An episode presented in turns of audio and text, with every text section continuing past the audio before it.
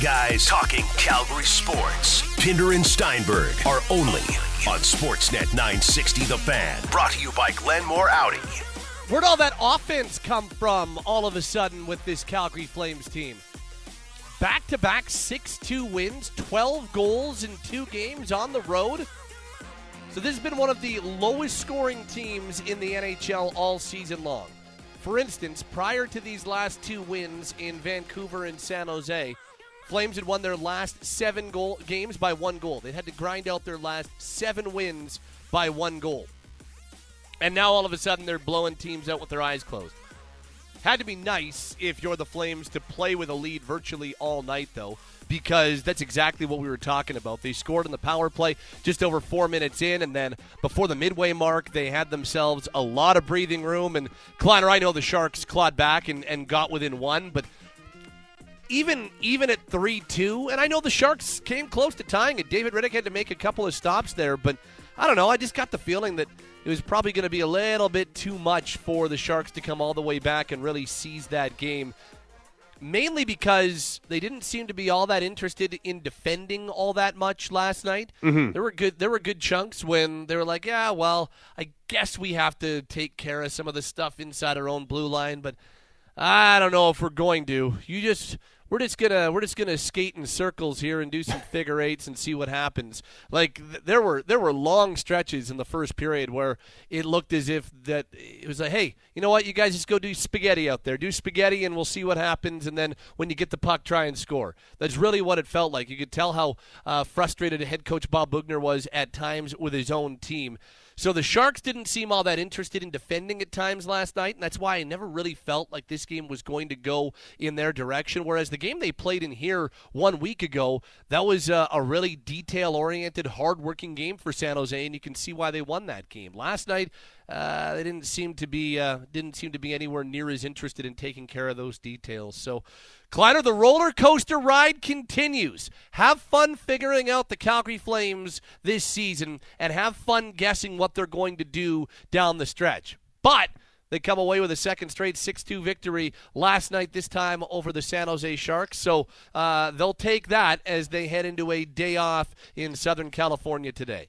Yeah, and it's the impressive part of it was the depth scoring that the Flames were able to get with Lucic, uh, Tobias Rieder, who is just on a roll now, um, and Zach so Rinaldo. Lucic. Yeah, Lucic that- five points in his last two games. yeah, and look, I mean, we talked about Johnny Gaudreau and the need for him to to really get going.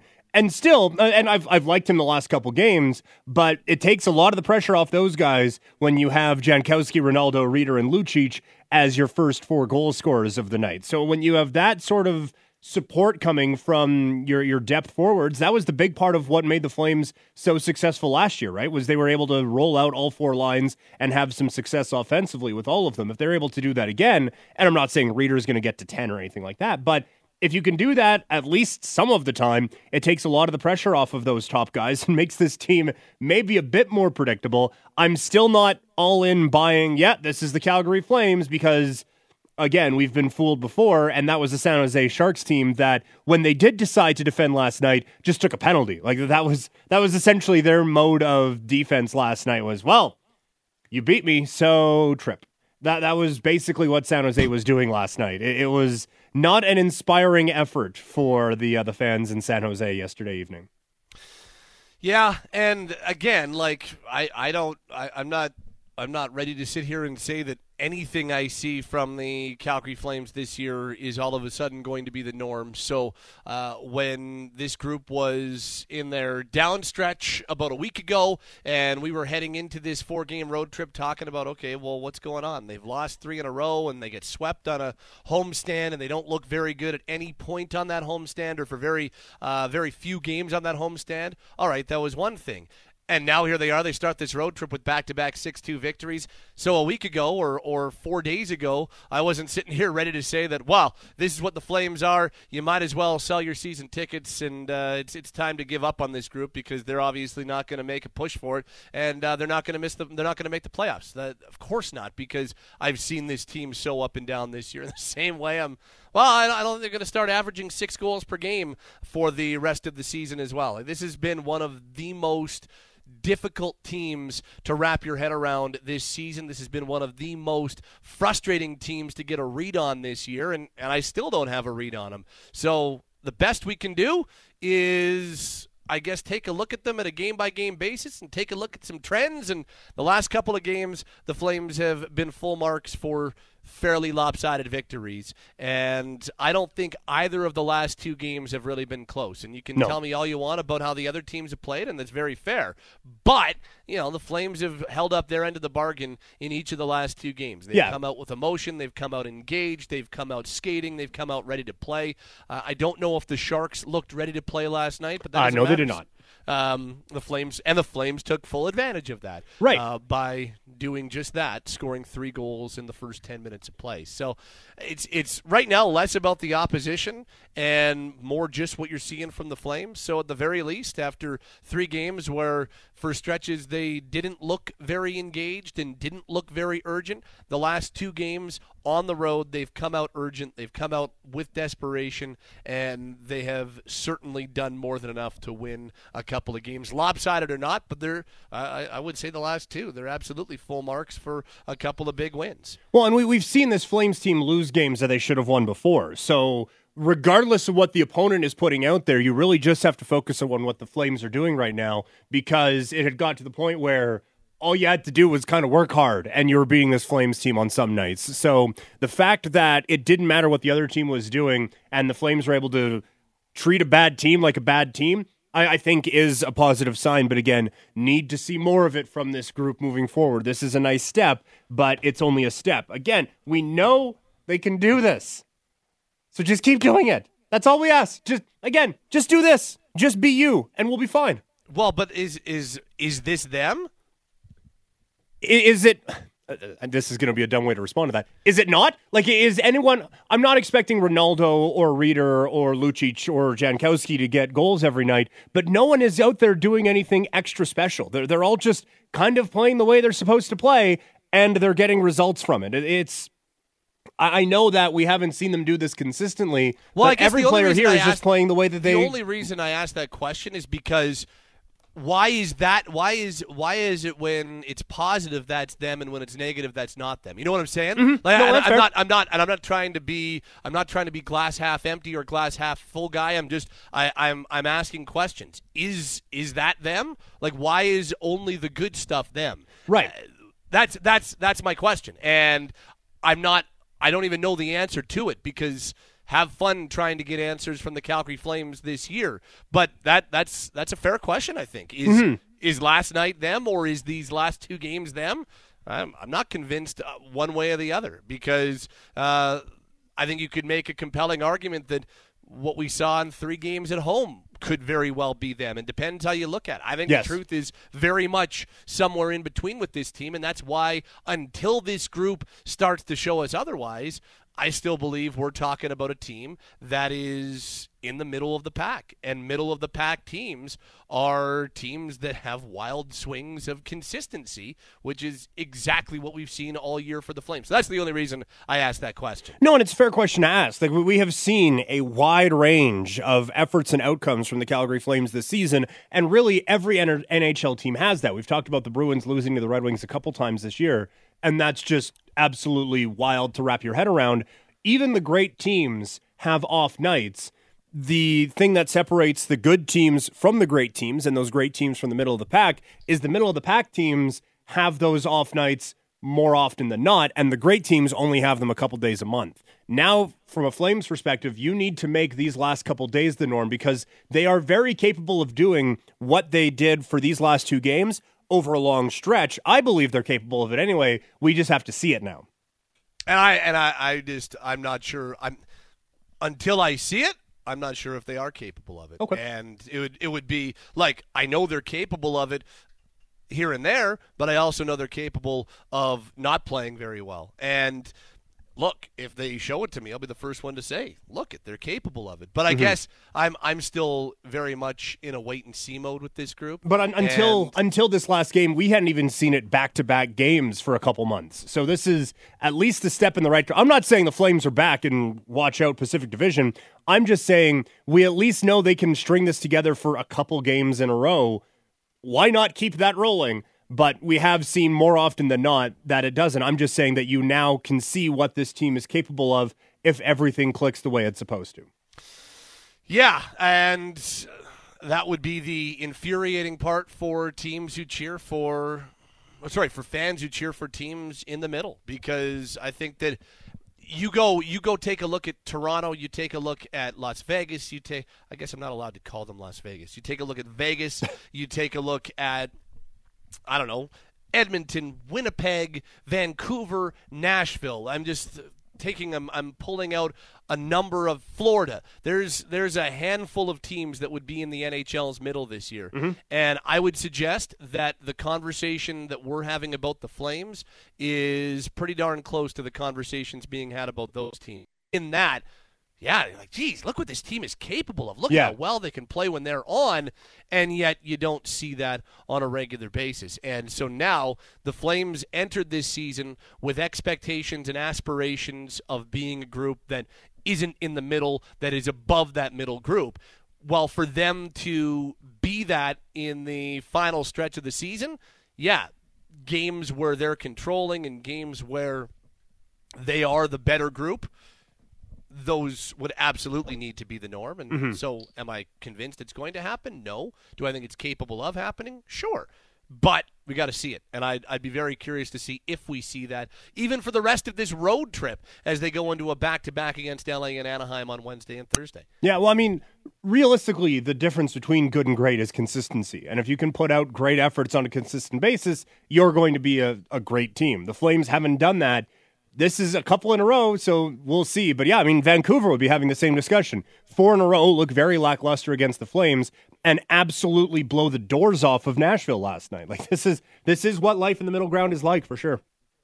Uh, on the text line at 960 960 I just responded to this text because it's awful. But Pat, don't wait for the evidence to have an opinion. Don't be afraid to be wrong. Grow a set. Um, I just said I believe the Flames are a middle of the pack team, and until they prove me otherwise, that's what my opinion is. They're a middle of the pack team. Yeah. Um, don't hey, come up with a crazy opinion that has no fact behind it. Grow a set. You know what? That's that is a good point. Um, that's that's exactly what I should do. I should. You know what? I should say the Flames are the worst or the best team in the NHL based on two games. That's the worst text of the totally. day. You have absolutely won that crown. Congratulations.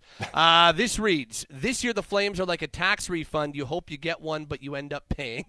Wow. Uh, this reads when it got to 3 2, I thought to myself, oh my God, they're going to lose a game where Lucic, Rieder, and Rinaldo all scored. That's how unconfident I am in this group right now. But give them credit, they put away a bad team. We need to see them take three points in the next two games to make me a believer they can sustain this a little. Well, that's a bad take because you, are waiting for evidence. How dare you wait for evidence? Uh, that texter would hate you as well. Um, good to see the fourth line finally producing. The previous block hole of offense is now helping take the pressure off the other lines. I don't know how Klein is going to deal with another good game from the Mark Jankowski line. Um, I don't, like, are you going to be okay? Uh, yeah, I'll, I'll I'll manage. I'm I'm getting there. There's he had a goal and assist last night. Yeah, and again, again, back to back games where he's looked good. This was another one where not many passengers for the, the Calgary Flames, and that would include Mark Jankowski not being a passenger. I mean, he he's on a heater. He's rolling. Uh, good to see the. I just read that one. Sorry. Uh, one thing that has been very really consistent is the Flames' road play, best record in the league since November 20th. Uh, their last 16 road games, they're 12 3 and 1. They started their first 14 road games 4 9 and 1. Since that point, they're uh, pretty solid on the road at 12 3 and 1. It's funny because the home record has gone the other way, while the road record, like the, it's been a complete and utter inverse. Great at home to start, not so great of late and then awful on the road to start, very good on the road of late. Again, another reason why this has been a straight up roller coaster of a year. Um, here's a trend for you, Patty. Lucic has been physically engaged the last two games. He has, uh, which is, hey, like remember there was that stretch there I want to say in December where Lucic was for a good 2 or 3 weeks there. He was playing some really good hockey, then he completely fell off the face of the earth virtually for the entire month of January into the start of this month. Last two games though, he has been an absolute impact maker. And and I think I think that they're. I know that Sharks fans and the San Jose Sharks are extremely upset at Milan Lucic today. I was reading an article today, was not expecting it, but uh, the Sharks are not happy with Lucic at all. But Lucic has been a difference maker, and not just because he's put up points, Kleiner, but he's been physical. He's gotten in fights. He's gotten under the skin of the other side. Like Lucic has been a difference maker the last two games. He has, and at, coming off of some of the criticism that he had out of the Edmonton game, it looks like he's I don't know if he's taken that criticism to heart or if, if, this is just him getting back to it or whatever, but he's been very noticeable and he's doing exactly what you want Milan Lucic to do physically engaged, but also get to the front of the net and score goals in the tough areas and just be available when Michael Backlund's going to throw it in front of the net. He, he's done exactly what you want Milan Lucic to be doing, and that's uh, another kind of I, I don't want symptoms the wrong word, but just another example of what the Flames need to be doing and why the last couple games have worked. It's just everyone doing the role that they're supposed to. Zach Rinaldo go out, bump into a bunch of things, be a wild man, and look at that, he scores a goal. Mark Jankowski's line, just keep the puck in the offensive end. Don't screw it up, and look at that, they got a goal. Just do what you're supposed to do, and this is going to work out. This isn't rocket science. This is still a talented Flames team. Do your job, things will work. Um, what else we got on the text line at 960 960? They talk about the back to back and fatigue, and three games in four nights is even worse. Do we need to be concerned uh, about three this three games in four nights, plus the defense playing extra minutes on top of the fatigue uh, that they're not used to? Fair question. Uh, you're right. You know, a lot of people talk about the second half of back to backs and whether or not there's fatigue in there, but there have been plenty of studies shown that the, the real fatigue is where you play a back to back, and the second half of the back to back is also a third game in four nights. Now, the good news about this stretch which would also be four games in six nights on the road. The good news about this stretch is the fact that there's not a ton of travel. Like San Jose to LA is a quick flight, and then it's a bus ride between LA and Anaheim. Like you're not talking about a crazy amount of travel. You're not talking about you know late night arrivals anywhere. So at the very least, there is uh, there's that but do I think it's a concern, especially because they're without Hamonic and Giordano? Yeah, I, I think absolutely that's something to at the very least be mindful of if you're watching this team over the next couple of days because those those circumstances are still not ideal for this group. Mm-hmm. No, for sure. And the, one of the issues that they have is a lot of times if you have three games in four nights, you'd like to mix it in so that your extra players get a chance to play. But Sam Bennett had the flu, and I don't know if there's the trust in Yelesin just yet to throw him back or throw him into the lineup for the first time. So they don't really have a lot of guys that can spell at least a couple of the tired players to give them those fresh legs. I would imagine, and maybe Bennett comes back. I, I don't. We we're not going to get an update on him today with the team not practicing, but if he's not ready to go, then you don't really get that boost of some fresh legs coming back in the lineup. So it could be could be a bit of a tough stretch. But like you said, the, the travel isn't that bad, and quite frankly, the teams they're playing aren't that good. So, but we've seen them lose to them before. But no, I yeah, they're oh it's, 0 2 against the Kings already this season. Yeah, exactly. So I don't know. I'm not going to use it as a, a, massive issue for the, the Flames, but it's certainly something to keep an eye on. No, and I don't think that you would come away from it saying that it would be an excuse, but uh, all teams have to deal with these things. Yeah. Uh, but yeah, do I think it could be a factor? Sure, I think yeah. it could be a factor. Do I think it will be? We'll uh, uh make sure we'll make sure to keep our eye on that. Oh, have a take um, on it. Quit babying out on that. Jeez. I know it's so crazy. how how could I how could I waiting for evidence that. and facts. You coward. Yeah, I know. Um, yeah, Pat, Skip Bayless up in here. It's good. You know what? Uh, Skip Bayless has millions of followers. I mean, oh, and he's making of... twice of what we make combined. Like, yeah, he's doing all right. I think he's probably making more than twice of what you Yeah. and I make combined. Klein. I, I don't think he's making uh, sixty thousand dollars. uh, I believe Bayless is making like seven million dollars a year at Fox Sports. I think that's a little bit more than twice what you and I make combined. um, hey, and if if I had the uh, ability to be Skip Bayless, I would attempt to be Skip Bayless, but I am not. Uh, Pat, what are you hoping Klein brings you back from Japan? Um, I would like uh, I would like an entire plate of ahi tuna, please. Mm, yeah, Uh, that'll an travel ahi- really well. That'll be easy. Tuna, tuna sashimi, uh, and if you could pre-mix the wasabi and the soy sauce, which apparently is not what you're supposed to do traditionally at all. So apparently, when you're in Japan and eating sushi, that is not what you're supposed to do. But I still do it anyway. Uh, what else we got at nine six zero nine six zero? Patty, give me three to one. And I say one of the teams you called middle wins the cup. Fair enough. Probably three to one odds would be a fair enough. I'm not going to give you those odds because I'm not a bookmaker. But um, if you could find those odds somewhere, why not? Uh, what else we got at nine six zero nine six zero? Love when Pat throws the shade. Call it his last four digits. Give it to him. I mean, I don't need to call it his last four digits. Uh, Forty three oh two are his last four digits. Um, and the first three, no, no, no. yeah, I won't go that far. if I think about it for a few weeks, I bet I could win worst text of the day. Yeah, you probably could. It's not that hard to win worst text of the day. it's Oh, gonna be, don't be saying be that. tough to top it today. It's There are a lot of bad texts that come in on a daily basis. It is extremely hard to win that. Uh, Pat, I need your definitive opinion on whether you're whether or not you're an idiot. That signed from Tom. It's actually from Luke, but that's uh, from Tom, the overtime caller.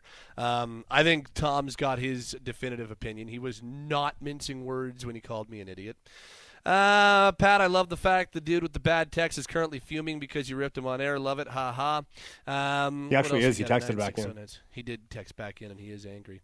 Um, what else we got here? Um, Pat, what are the odds for the game tonight? Signed Jordan, the web guy. Um, Pat equals gutless.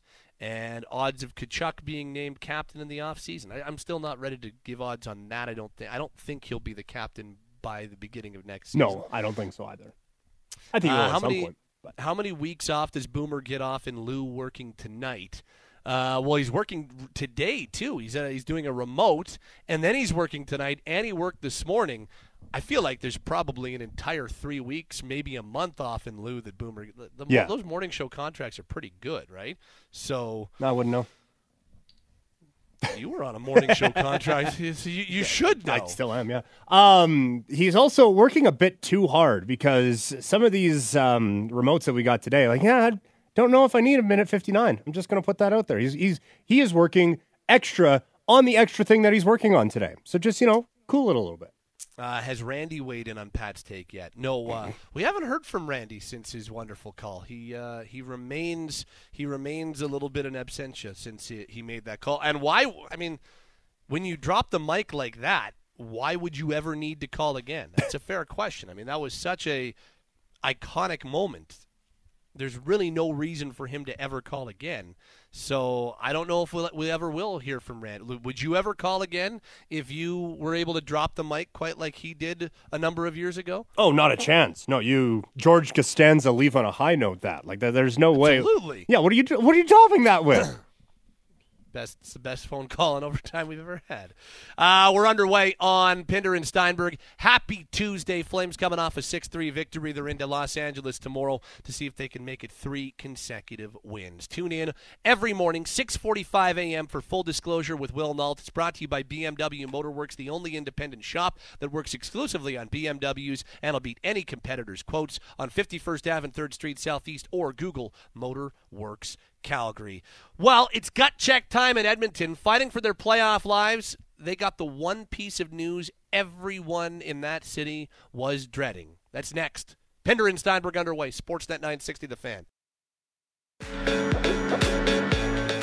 Pinder and Steinberg continues. Brought to you by Glenmore Audi on Sportsnet 960 The Fan. Connor has a, a quad injury. Um, he's going to be out two to three weeks. We're hoping uh, less than that.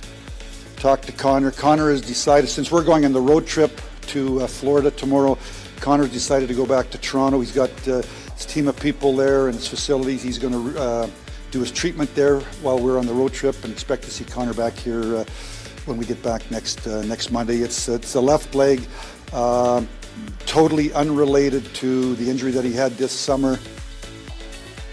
Piece of news Oilers fans were hoping they would not hear at any point this season. Oilers general manager Ken Holland about an hour ago. Now, it could be worse. Could be really bad. Two to three weeks in terms of NHL injuries is is fairly minor. That's the spirit. But it, I'm trying. I'm trying to be fair. I'm trying Yeah. to paint both sides of the story here. I'm trying to fake my way to being a journalist, which I am not. um, a Connor McDavid injury will keep their best player out for a somewhat lengthy period of time. That was a headline Oilers fans at no point wanted to hear this year.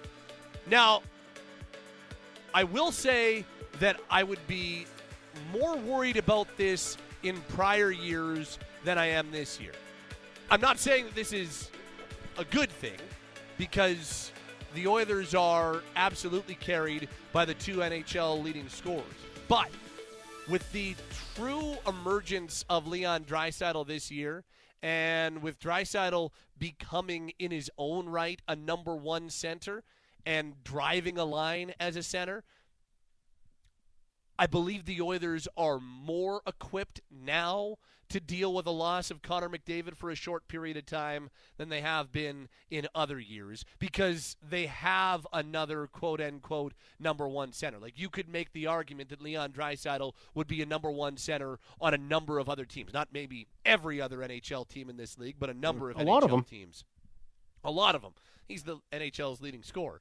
So it's a much better scenario than, say, a year ago or even at the beginning of the season had they lost Connor McDavid. But at the same time, here's an Oilers team fighting for their playoff lives in a three way tie with points for number two in the Pacific Division, but also not that far from falling out of a playoff spot.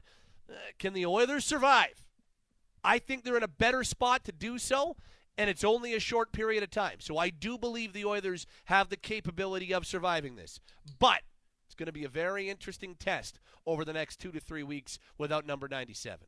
Yeah, it is, and it, I, I suppose it depends on how you look at it. Because from the the center position, they're fine, right? Like you, most teams would be very okay to have players the quality of Draisaitl and Nugent Hopkins to to be filling in. I, I think you would be okay with that. But as we've talked about before, this was a team that was looking for another top six forward anyway, and now you take off the tippity top of their top six, and it becomes a, a bit of an issue there. So from the center position, they're fine, but from just an overall talent standpoint, that this is a massive loss, and we've seen what injuries have done to the Arizona Coyotes, um, having them be very comfortably in a spot to now battling for a, a playoff spot.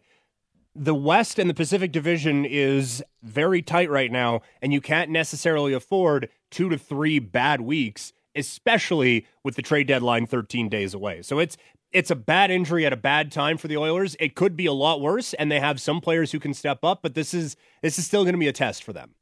It's without question is it going to be a test. I just don't think it's an automatic death knell for the group. I just don't. I, I don't think it's automatically. Well, McDavid's out. Night night. Close the curtains, and that's it for the Edmonton Oilers. We'll see you next year. I'm not. I'm not quite there because I think that there have been teams that have been able. Now, granted, deep teams and well coached teams. And I'm not saying the Oilers aren't well coached because I do believe they are well coached.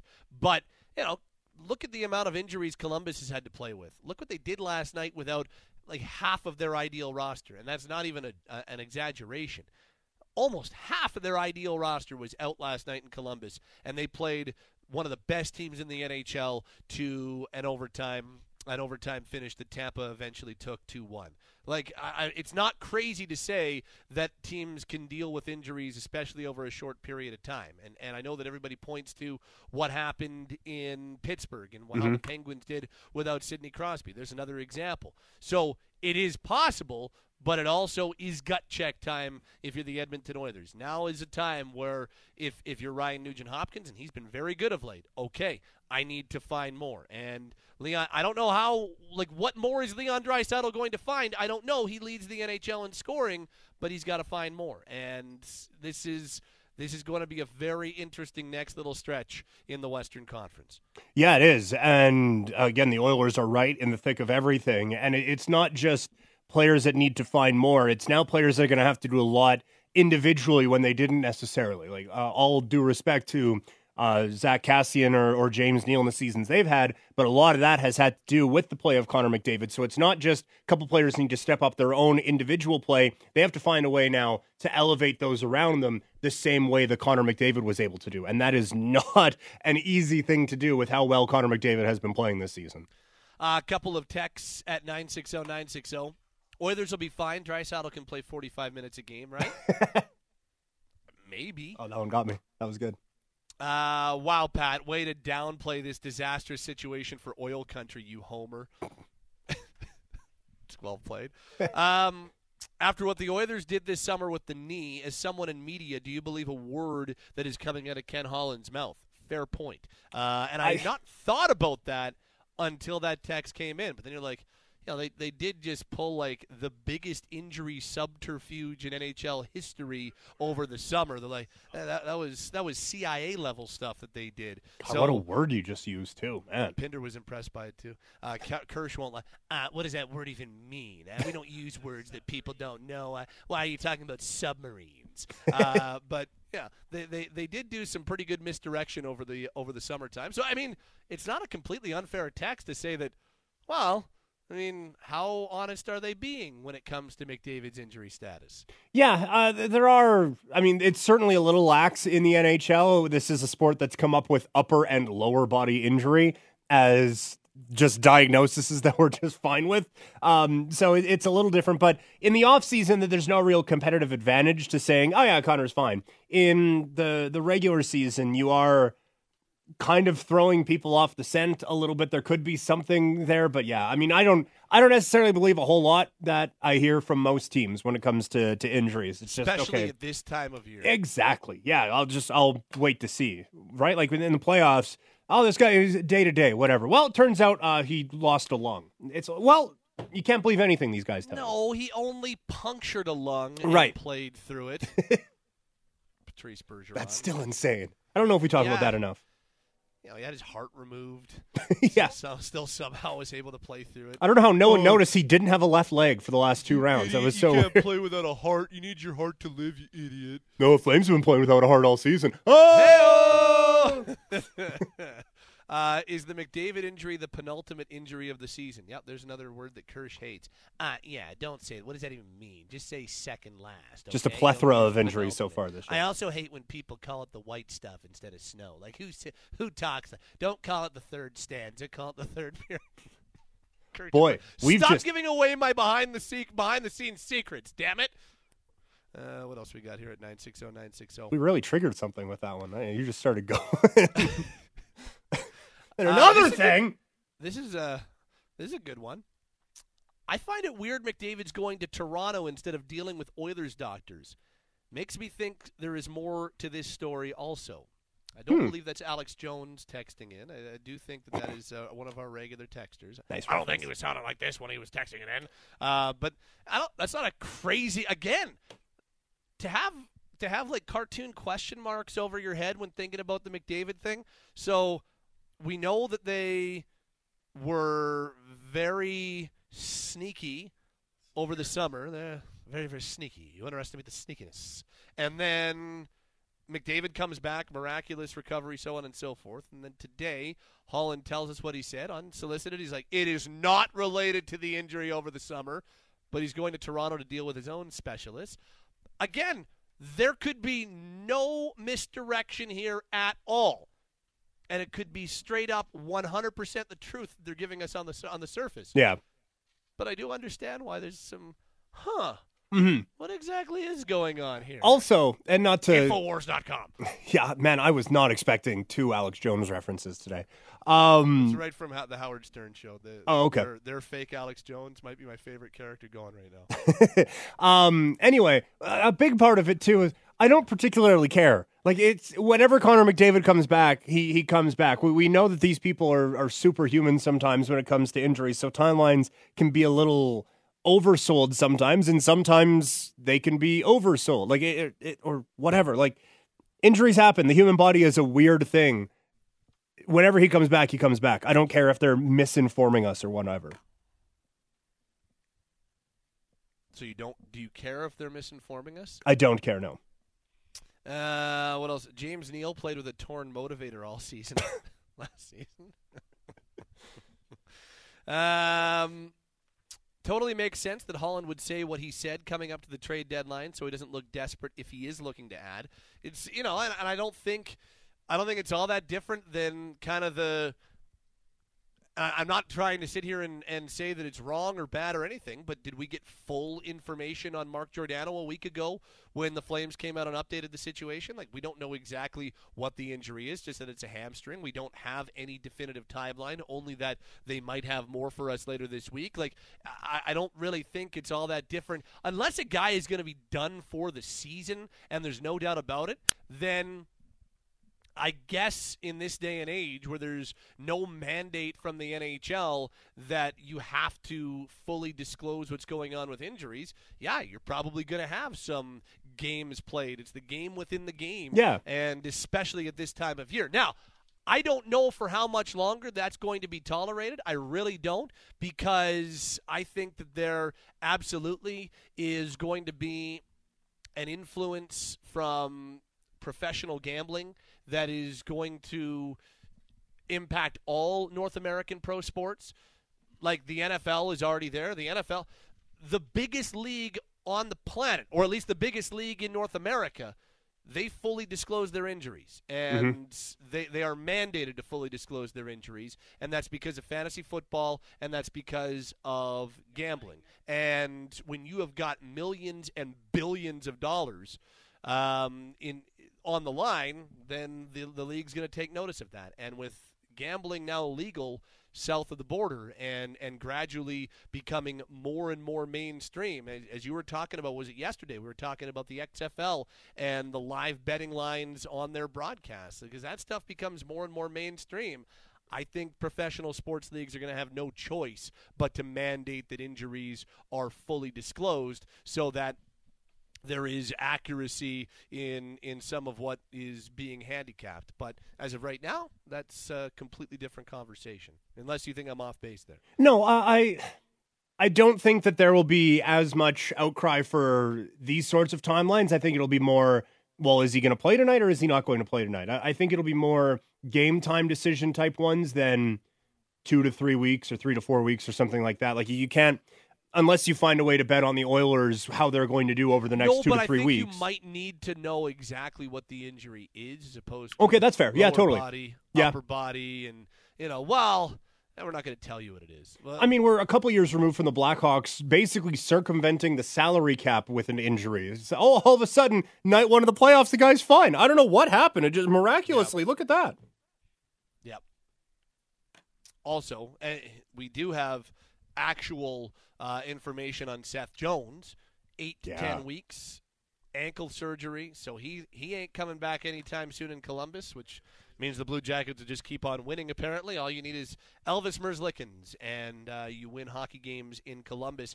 And I do have to ask you, I was a little shocked at the price that the Pittsburgh Penguins p- paid for Jason Zucker last night. Now, I'm not saying that Zucker's not a good player. In fact, I think Zucker will be a nice fit in Pittsburgh. But that was a pretty significant price they paid, and uh, a pretty nice prospect defenseman in Calen Addison, and a first round pick. They also, of course, threw Alex Galchenyuk in that deal. But compared to what the rumored price was for Zucker a year ago, which was Frolik in a first, when you throw in a pretty good prospect on top of that, because I think you could probably say Galchenyuk and a first is comparable to Frolik in a first.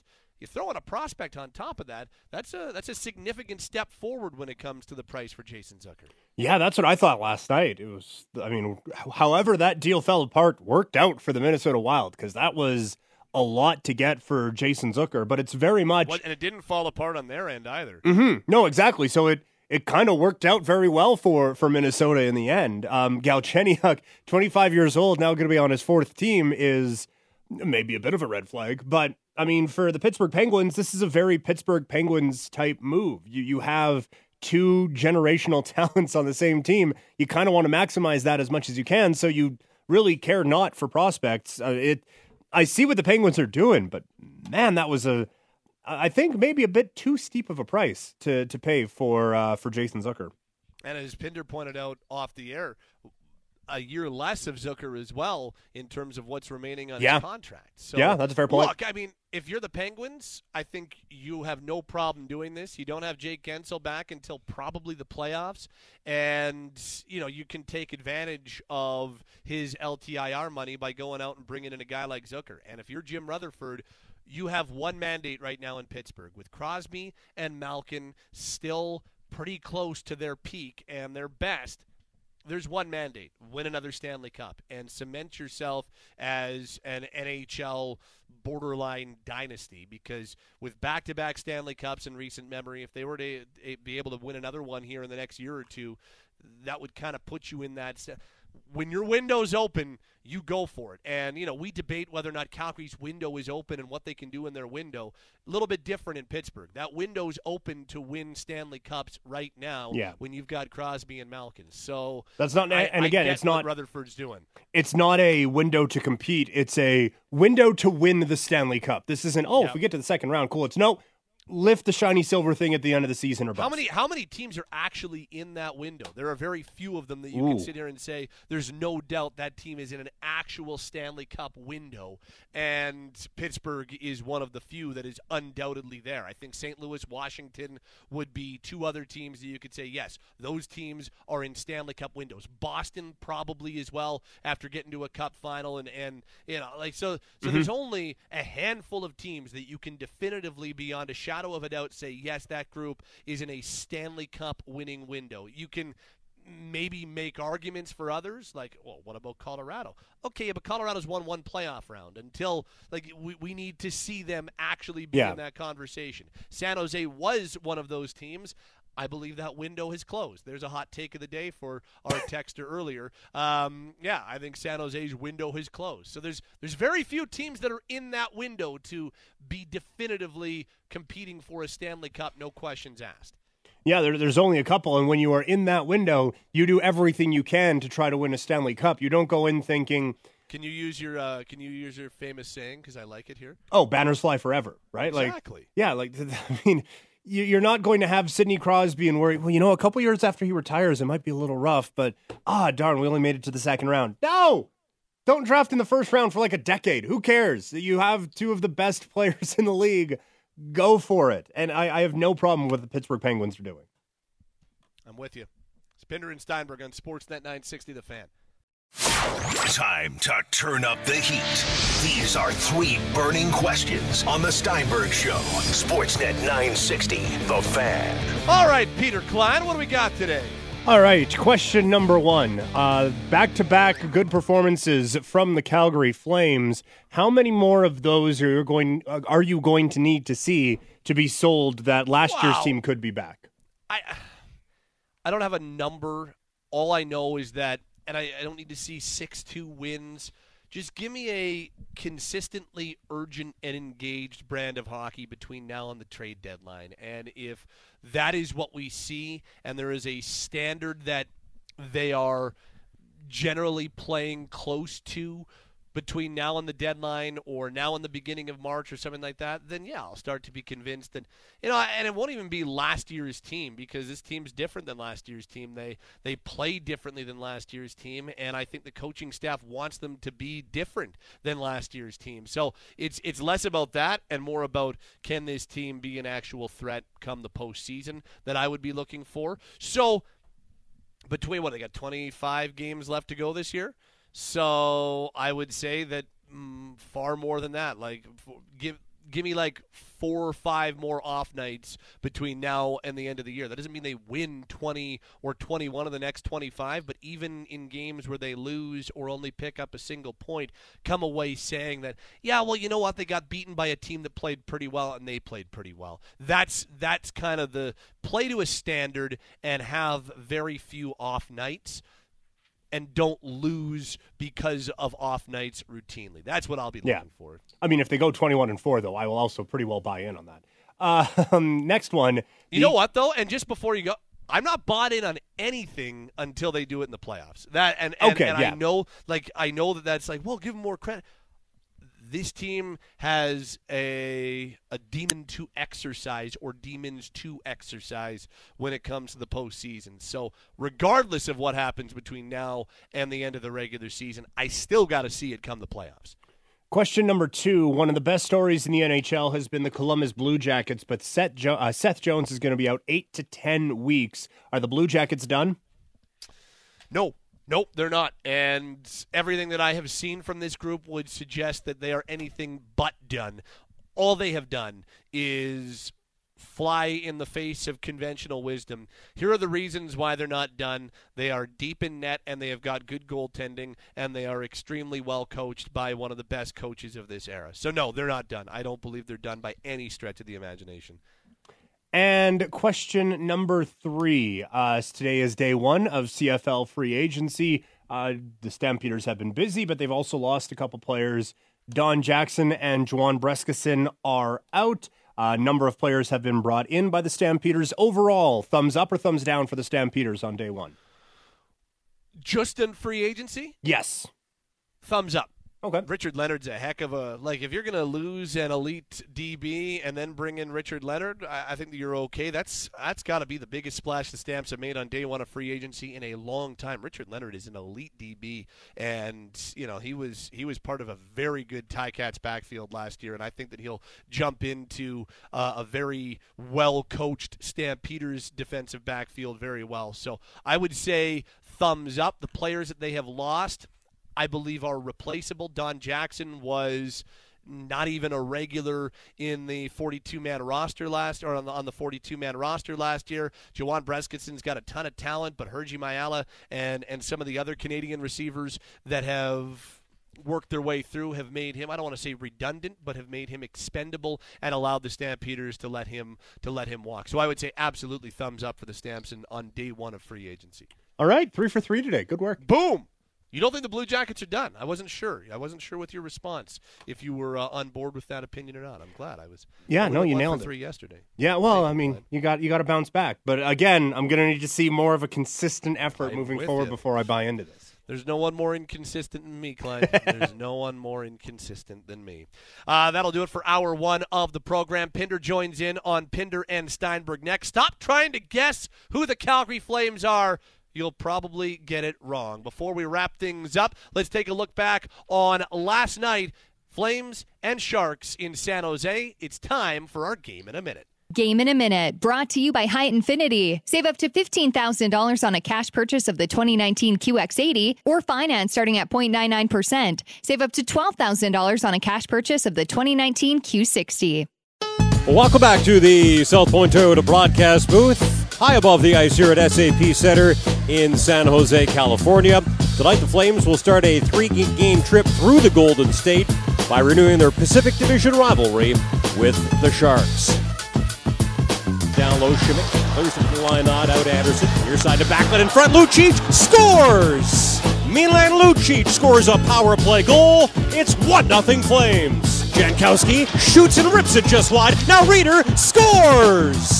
Tobias Rieder puts the puck over a down and out Aaron Dell. Now Andersson a drive stop. Now Gaudreau shot. And Dell a save. Now Rinaldo scores! Zach Rinaldo puts the puck past Aaron Dell. It's 3 0 Flames. Flames 2 1 1. Lucic in. Lucic to Jankowski. He scores! Mark Jankowski bats it by Dell. It is 4 2 Flames. Van Hanif a shot turns into a pass. Tkachuk between his legs scores! Another highlight reel goal by Matthew Tkachuk. And it is 5 to 2 Flames. Top of the near circle. Andersson a shot stop. Rebound. Mangiapane to Backlund. He scores! And the Flames have a 6 to 2 lead. And the final few seconds will come off the clock here at SAP Center in San Jose. And after starting this four game road trip with a 6 2 victory over the Canucks in Vancouver on Saturday, the Flames win 6 2 for a second straight game. That's the final score as they defeat the Sharks here at SAP Center in San Jose.